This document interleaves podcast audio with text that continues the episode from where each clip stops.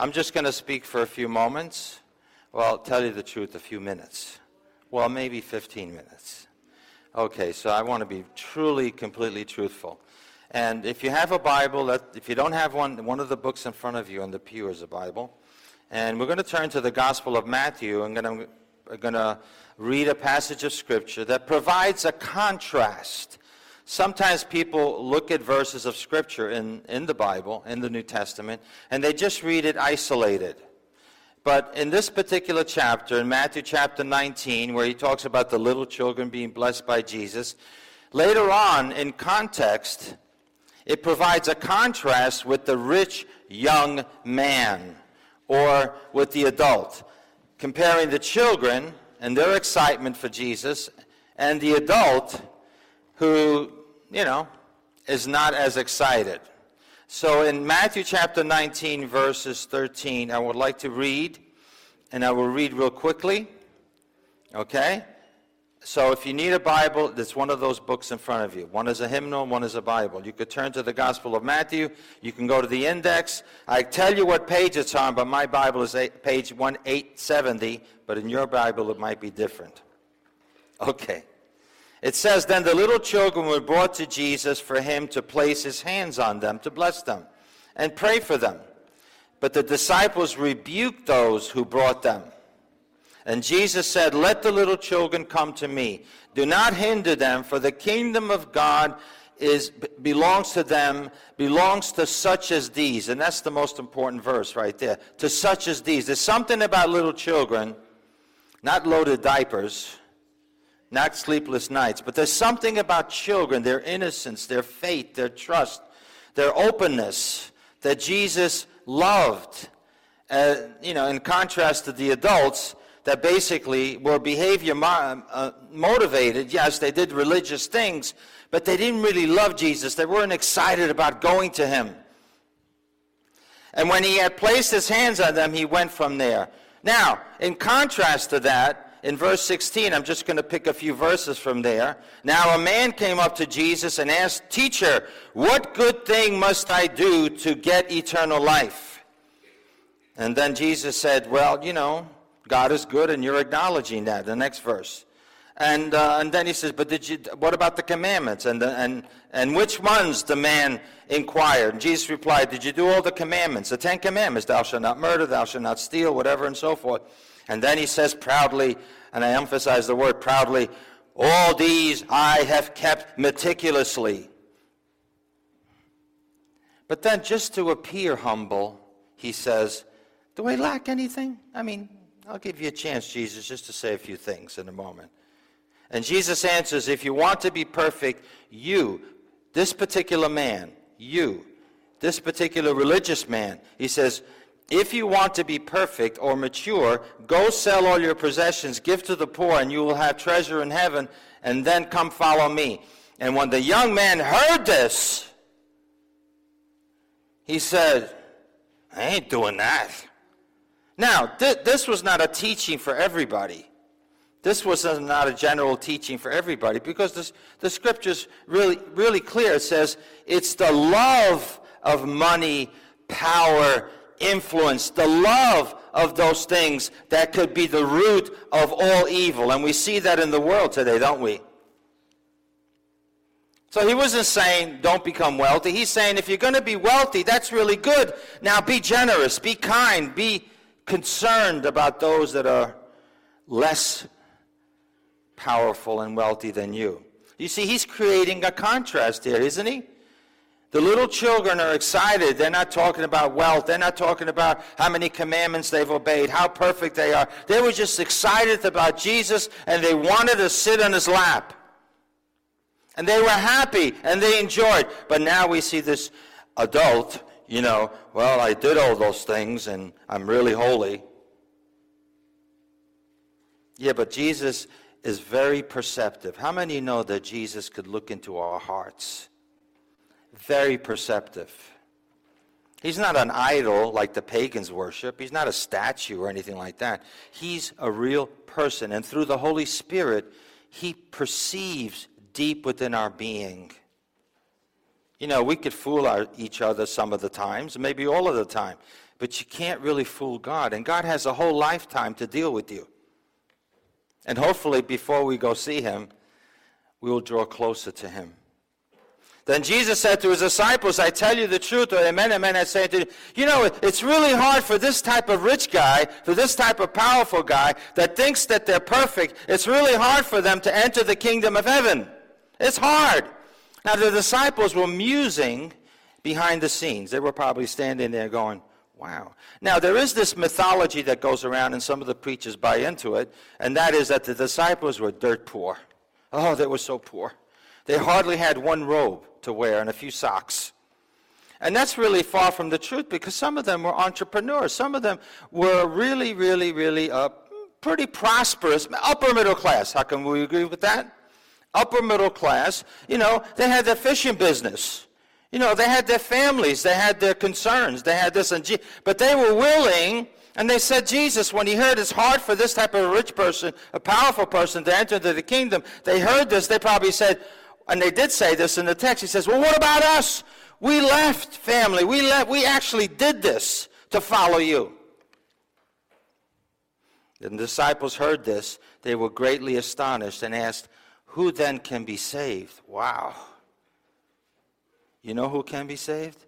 It's the little child that comes to Jesus, not with conditions, not with, I've been so good, you know, I've obeyed everything, but there's something I'm not going to give you that's in me. They're not thinking that way. They're thinking, and these parents ought to be admired because they brought the babies to Jesus. And they ran to Jesus, and I think there were infants, little children, whatever, and he blessed them. It was also a social, relational moment as well as a spiritual moment. And God is interested in our social, relational lives as well as our religious life.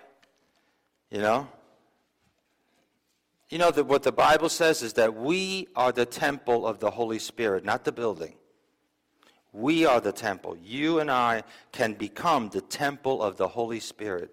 Sometimes we admire art, and we should admire art, that the artist is inspired by God, and it's a wonderful thing.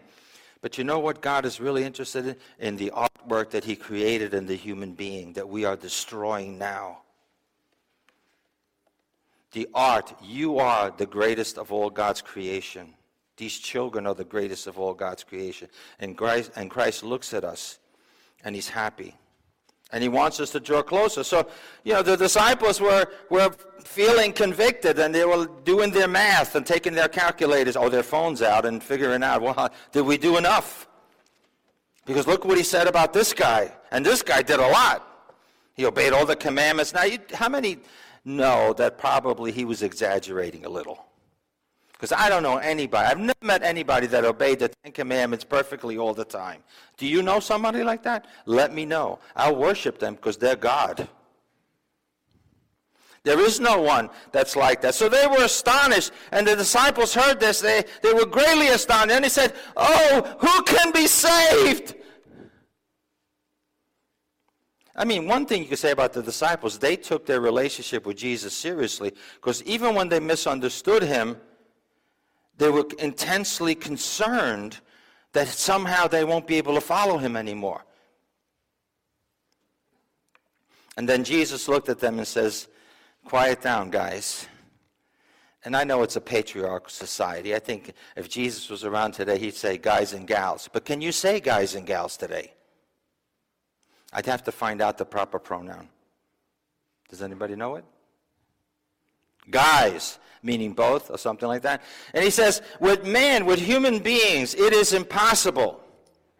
But with God, all things are possible. He can come into our lives in a real way, not just in a liturgical way where there's nothing wrong with liturgy. We have our liturgy too. But you know, you could do all those things and not have the presence of God in your life. Because you have to surrender your life to Jesus Christ. That's what the scripture says. And it's a surrender. And it's a painful thing. And then we see a beautiful, beautiful, beautiful contrast. And we read it as a contrast. We see the little children and the parents, you know, bringing them to Jesus. And then we see this rich young ruler who's looking at the future of his life and saying, wow, you know, I need these bucks for that. I could do the other things, and I claim to do them perfectly, but I need this. You see, God can't help me along the way. I have to make sure I got enough. That's a lack of faith. Nothing is impossible for God. And Jesus said to them, I tell you the truth. When the Son of God comes in glory and to judge this world, will there be enough people of faith? And that's for another sermon. But it says about this young man that when he heard this, and because he was very rich, and because he focused on his wealth and his power, and that wasn't enough that he was Jewish or that he went to the temple enough and he did good behavior, that Jesus was asking for complete commitment. And for that particular person, not someone else, that particular person, that was his problem. You see, Jesus, through the Spirit and through the Word, can focus on exactly what our inner problem is. What our inner selfishness is, self-centeredness is. And sometimes it's different for each one of us.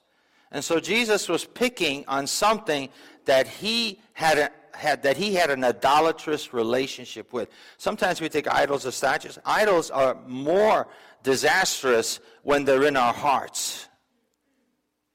And they could be something that you think is very neutral, but when you love that more than you love God, it becomes an idol. And it says that this rich young ruler went away sorrowful. And as he went away, the text says, but Jesus loved him still. And I'm sure Jesus would deal with him eventually again. But yet, the two contrasting words in this whole passage, the contrast comes. The parents are joyful. The kids are happy. Jesus is having a great time because they're all in. Sometimes we think we could play with religion. We could play with a relationship with God and just kind of go through the actions. But we really can't because He's God. And the Holy Spirit wants us to come to Him to experience some joy and get some things lifted off our shoulders that we can't fix, but nothing is impossible for God if we let Him into our lives. So they're all happy and having a good time. You know, sometimes people think that God loves morose-looking holy people. You know, the sadder you look, the more God is happy. Because, you know it's a hard thing to follow religion. That's not. It's joy unspeakable and full of glory, the Scripture says. God wants to lift us up, just like those parents and those children, and they left there with joy. And this good guy, the adult, who basically did the externals, but didn't allow God to get on the internal, went away sorrowful. You know, the Scripture says very clearly in Matthew chapter 6, verse 33, and we'll close now in a few moments. Seek ye first the kingdom of God and His righteousness, and all the things that you need will be provided for you, because God loves us. Now, I don't have the answer to why is this happening in the world? Why is this happening in my life? Why is this happening? Well, if you don't believe in heaven, if you don't believe in another dimension of existence, of course you're going to be troubled by that. But if there's a heaven, and if we put our trust in Christ, we'll make it there. If there's another dimension of existence, that's a gazillion times. Is there such a thing as a gazillion?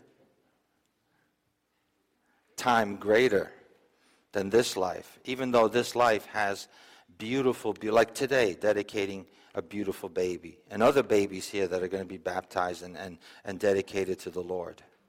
You know, I think your baby was already baptized, right? Okay, amen. It's a beautiful thing. You want to see what God looks like? Look at your baby. That's what God looks like. He doesn't have a beard. The Father has white hair. Jesus has brown hair, and very cultured. How did I say that when you get it cut really good?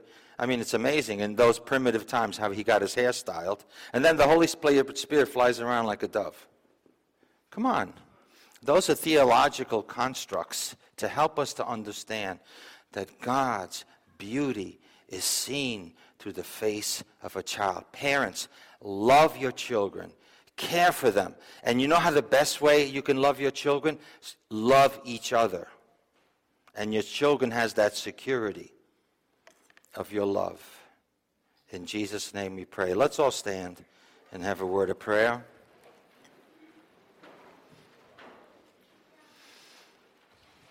Can we bow our heads and close our eyes for a moment? I am not your Savior.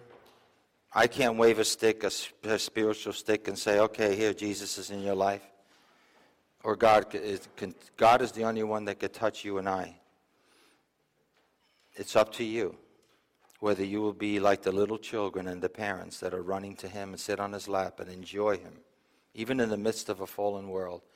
Or you could be the adult that's holding things back, maybe bitter because of something that's happened in your life. We are the temple of the Holy Spirit, and he loves you. Father God, we thank you again